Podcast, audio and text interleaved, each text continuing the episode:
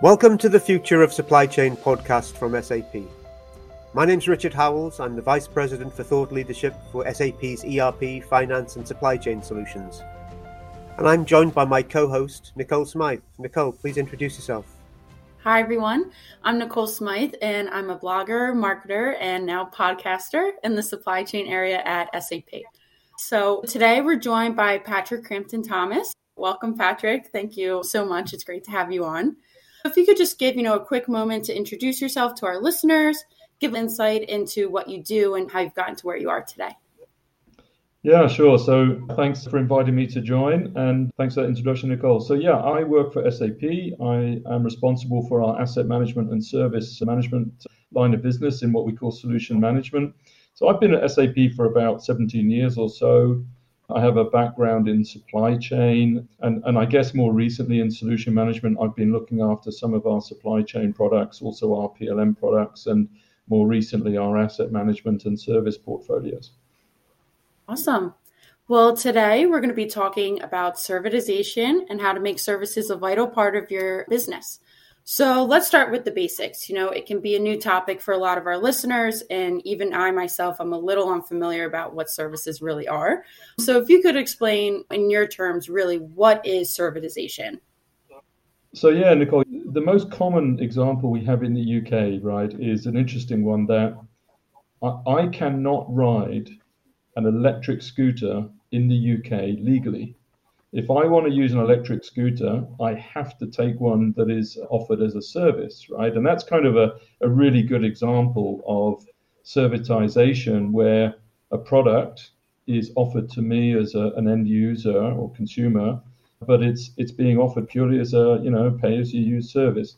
And that kind of product as a service is one example of, of servitization it, it doesn't have to always be that way, though. I mean, what companies are also doing is they are looking to differentiate their products. So I will sell you a product still, it doesn't have to be as a service, but what I will do is wrap value added services around that product.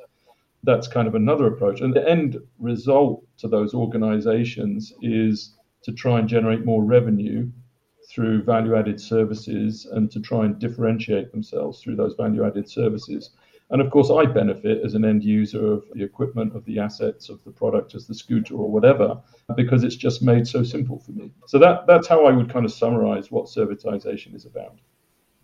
I remember when I was on a trip one time, I saw those exact scooters, and I at first didn't know how to use it. I was like, how do I get this started? So I think it's great, you know, to see it at a consumer level, and then we can also now see it at a at a higher level as well in corporations. I would think also, so Patrick, great. the other thing of it's great that you can use those scooters as a service, but the scooters have to be working when you go and use them as well.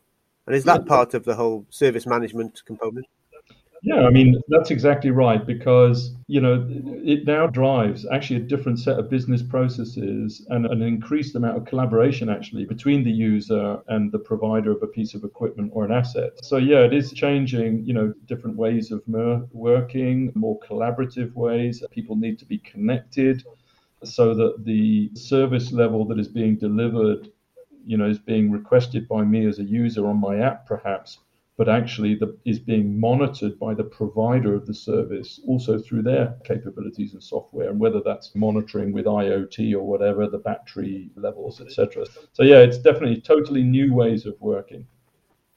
So now that we you know have a better understanding as to what servitization is why do you think it is so important for businesses to really focus in and hone in on this and when you're speaking about these businesses, what industries do you really see kind of tapping into this as well and, and can really benefit and utilize services?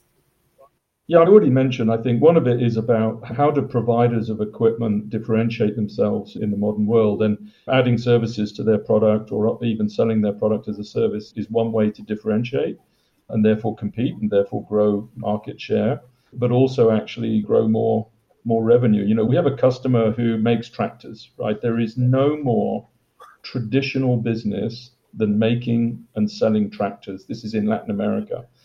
And actually, now that company makes, I think it's around about a third of their revenue, not through selling the tractors, but selling services on top of the tractors to farmers, right? And, and so that, that's kind of one aspect. Of course, that's very relevant to any sort of manufacturer of industrial equipment, IM&C industries, and so on. But then you need to flip the coin to the user of those equipment, so operators of assets in perhaps chemicals industries, oil and gas, and so on. You know what they care about is they want to have an asset that runs cheaply and therefore control costs. They want to have minimum downtime and best performance from the equipment. And one way to do that is to actually wrap service level agreements around that equipment and buy it from a manufacturer and have the manufacturer or supplier or service partner actually monitor that equipment and provide that service level. And that can be a simplification for them as well as a business opportunity. So I think it's relevant to many industries, and there are benefits both on the supply side and the, the operator side to servitization. It also sounds like it's a very broad area of business that is required. I mean, it's not just a supply chain capability or a maintenance capability or a finance capability or a sales capability. It's all of them working together. Is that a true statement? Yeah, yeah. I mean, absolutely. So you you start right at the the beginning of the life cycle when you know, when somebody is even designing an asset, of course, you need to define, well, what is it I need this asset to do? Now, in the context of servitization, that would then get wrapped up into a service level agreement. And the service level agreement would ultimately then drive the costs and therefore the pricing of that service to me. So there's a whole kind of commercial layer, right, which comes into play, you know, beyond just simple sales and purchase orders of a piece of equipment. So that's kind of one extension. And then the other extension is on the network side because now it's not just me operating the asset and looking after it.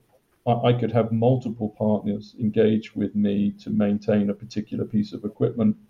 And so we get into this kind of network world where we're having to share data and the exact same piece of equipment is being used by me as an operator as well as managed by somebody else as a service provider.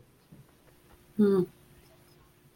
Yeah, and I was reading an article the other day, and I know, you know, especially with climate change, energy efficiency, and everything, they're really seeing servitization be on the rise and be at the forefront of a lot of managers' minds now. So I think it's great to see that innovation that's stemming from it.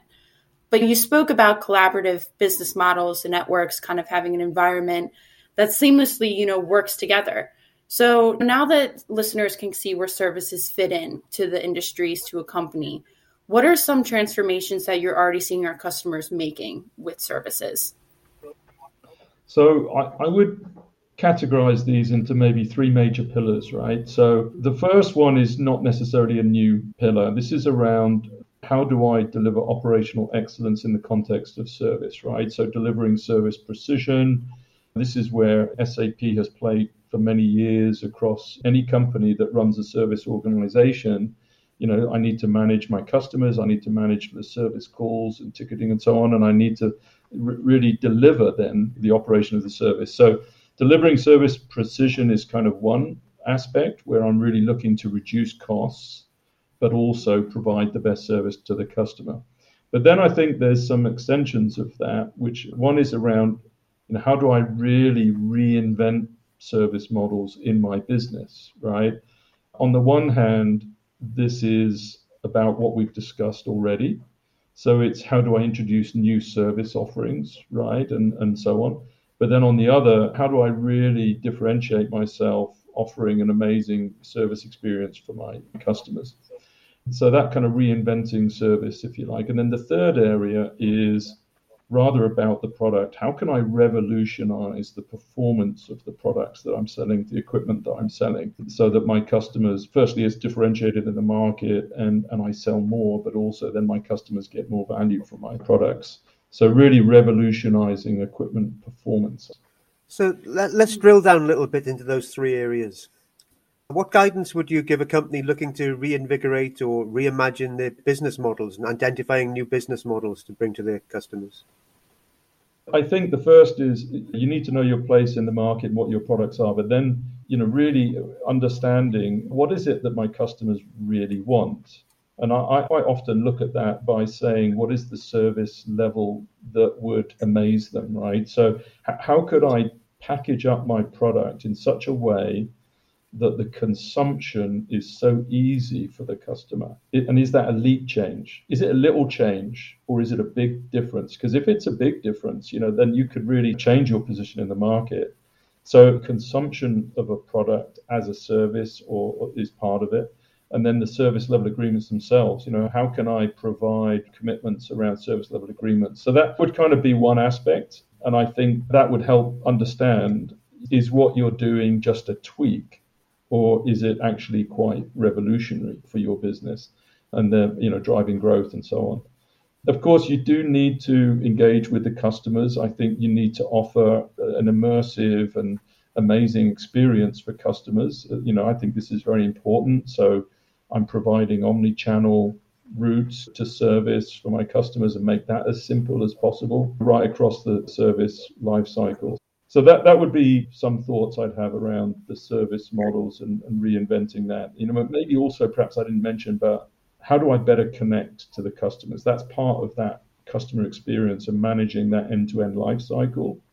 It doesn't end with the sales order, right, or the invoice. You know, it really is how do I better connect myself across the whole life cycle of my relationship with that customer. You made a really in- interesting point there about it doesn't end when with just placing the order. So you've set up all of the different service level agreements, but how do you deliver that service precision to really delight that customer and really provide a great customer experience? What I really mean by that is this is really now around operational excellence. So, of course, we provide a piece of equipment and it never breaks, right? But ultimately, there are going to be times when uh, there is a calibration, there is a failure, there is a service ticket, something's not working. And we really need to be highly responsive. So, how can I really reimagine that kind of field service type aspect, right? So, I've got the service tickets coming in, and I can delight my customer by making a very firm commitment. Of course, it begins with planning because the minute I get that call from the customer, they're going to want an answer. They don't want me to ring them back a week later. They want to know when's the engineer going to come and fix this product. And I think that level of commitment, and you know, so you need to combine planning with execution and make sure the planning and scheduling is very reliable up front. You're driving an expectation with the customer, right? And you want to make sure you actually meet that expectation. I think there are some aspects of remote support that we've really seen grow recently. You know, with COVID, this was all valid, and some industries like mining is often run remotely. You don't have to be on the mine to be managing the operation. And, in a service context, if something breaks of mine, could it actually be fixed remotely? And, and this is great for the environment because it could really stop a service technician visiting me, right? So that would be the ultimate service precision, wouldn't it? You ring me up, and five minutes later, your piece of equipment is fixed because I've done remote diagnostics and I've helped you self fix it. But in the end, you know, we do have to visit our customers, maybe bring the equipment back, whatever. And it, it's all about keeping the promise. I think it's about empowering our technicians in the field so they have all the tools at their fingertips to do the work first time, make sure they're connected to supply of materials, resources, tools that they might need so that when they come to a particular job, they can fix it first time. And when you think about talent, that becomes especially important because a lot of our engineering and technician support engineer base, right, is maturing and many of them retiring talent pool and I'm bringing new talent, youngsters into the business who don't have 20 or 30 years experience.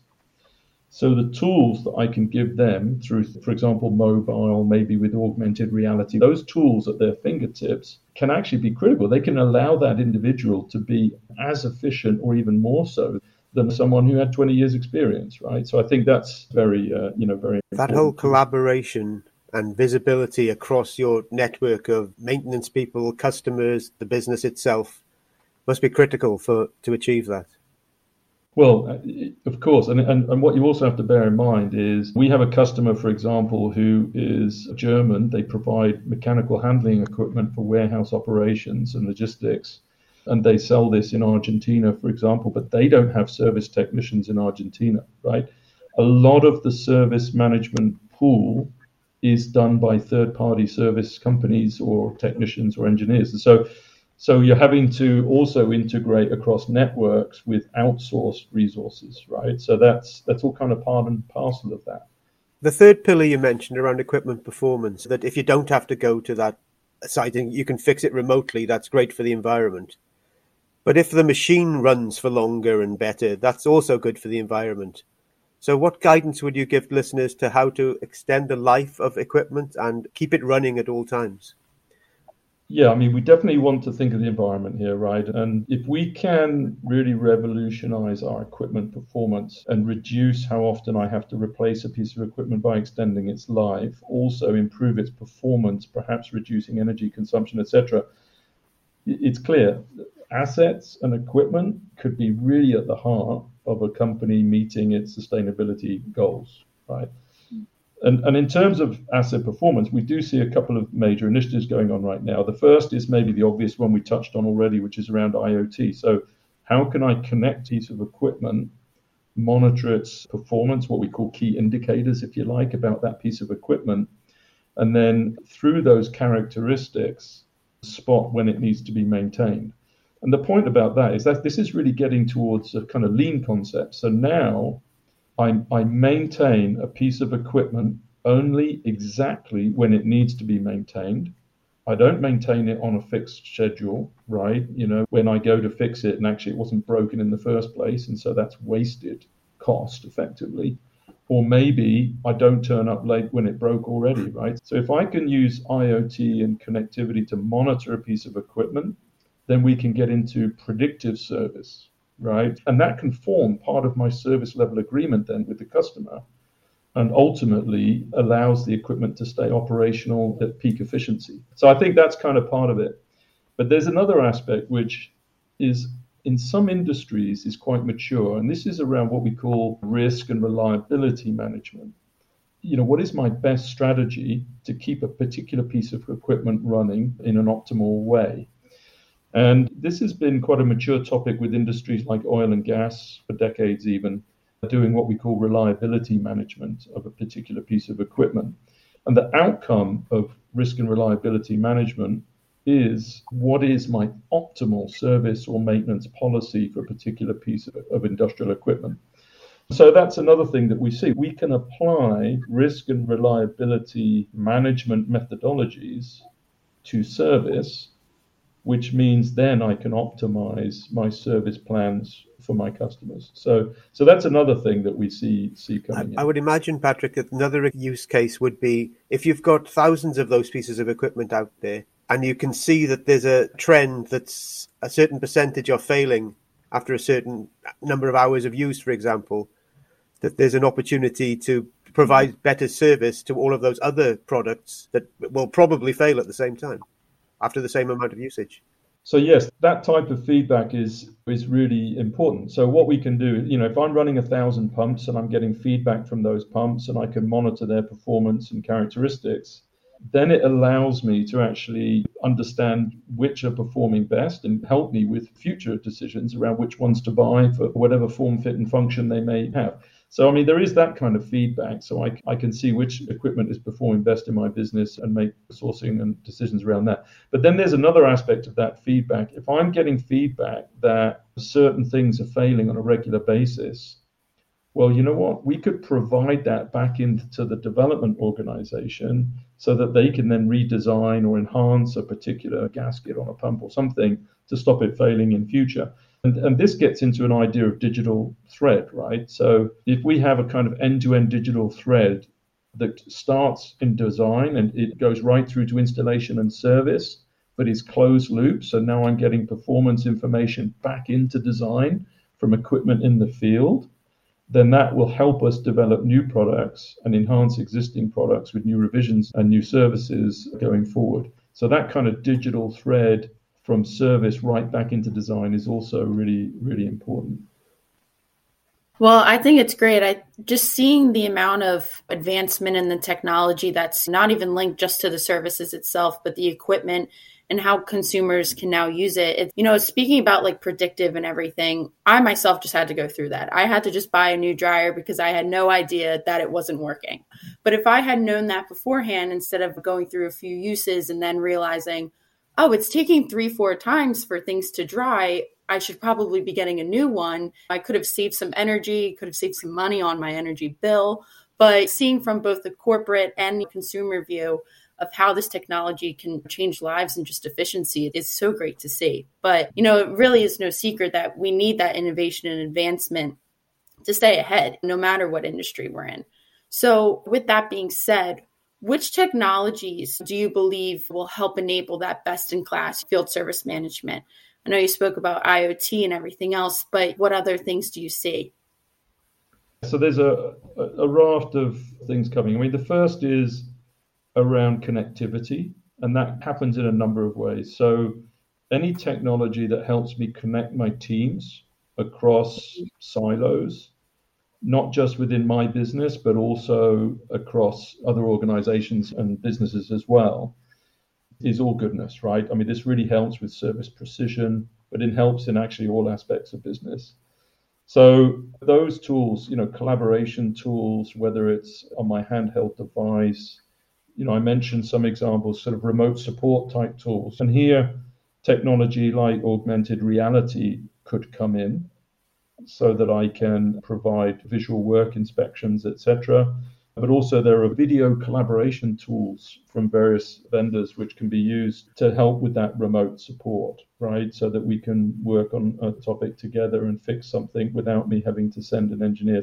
So I think anything that helps connect teams, resources, people across the service lifecycle is, is all goodness.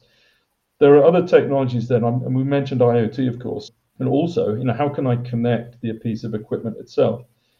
And this is where IoT plays a part. And now I can make the equipment far more intelligent and it can talk to me about its health and condition rather than me waiting for it to fail or rather than me having to go and inspect it. I mean, a lot of equipment is run under an inspection regime, by the way. So there's nothing unusual about that. And of course, that will continue. You know, I need to inspect pipeworks, railway tracks, so on. But if I can connect a piece of equipment with IoT, then you can automate that. Because it, it also, the word automations or automation technology has become very important then because now I'm collecting colossal amounts of data. I need to process that. So I need advanced analytics and decision support.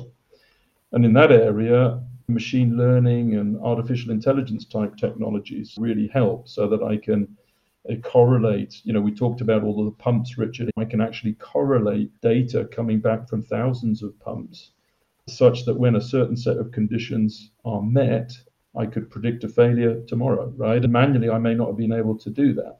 So, artificial intelligence is one.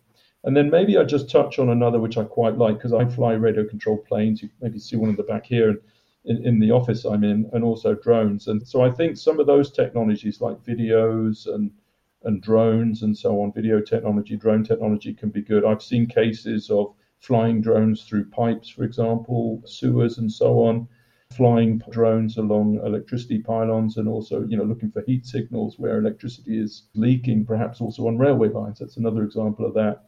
And those technologies, especially if you can combine it with GIS type technology, so railways, for example, looking at where you know foliage and trees are overgrowing tracks and this type of thing. That's another technology that can be quite innovative. Thanks for going into that because it is really interesting to see, especially like we said, how much technology is already starting to change the industry and the world in itself. So being able to see that being applied to services and see consumers and customers already using that, it's great. But in regards to field service management, when you see it finally transform into, you know, a well executed process, what do you believe are some of the key benefits that are stemming from that? I know you spoke about the one German consumer, but what other customer benefits have you started to see already? So, actually, there are some real quick wins, right? I mean, in terms of field service management, if we look at mobile and using mobile to automate work and provide better information about my work, you know, we can see up to 40% improvement in efficiency in the field, right? And some of that is administrative efficiency because I'm not having to rely on paper and so on. Also, we're, we're getting automatic feedback on jobs, etc. So, mobile really provides some concrete benefits to engineers in the field and really automates and reduces administration times and so on. And that frees up their time to do, gives them wrench time, right, to do jobs. Then I think the other area is I talked earlier about planning, right? I want to plan my resources and my work And that can be highly complicated. I can have jobs of different priorities based on service level agreements and severity of failure and criticality of the piece of equipment or the customer, etc. So you have a whole load of work to do with different priorities. I have a whole load of resources. Some are mine and some could be external with different skills. And of course, often distributed, right? These are distributed geographically. So, how do I really schedule and optimize that you know, maybe using even artificial intelligence to predict traffic jams and things like that, and getting into what we call predictive routing.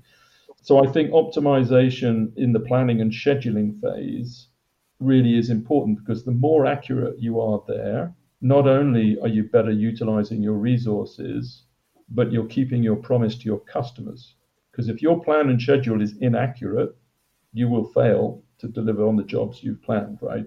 So planning and scheduling accuracy is also delivering major benefits in terms of resource utilization and also service level to customers.